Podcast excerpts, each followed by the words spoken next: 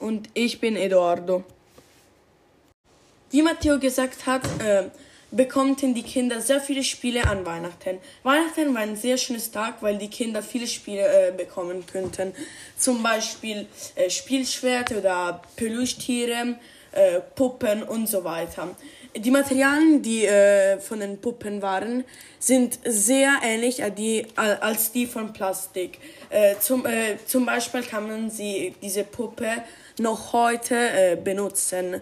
Die, zum Beispiel die kleinen Jungen magten sehr äh, mit den äh, Spielschwerten zu spielen, weil sie zum, äh, machten, als sie die, als sie ähm, Soldaten wären. Und die, äh, und die Mädchen möchten sehr viel äh, mit den Puppen spielen.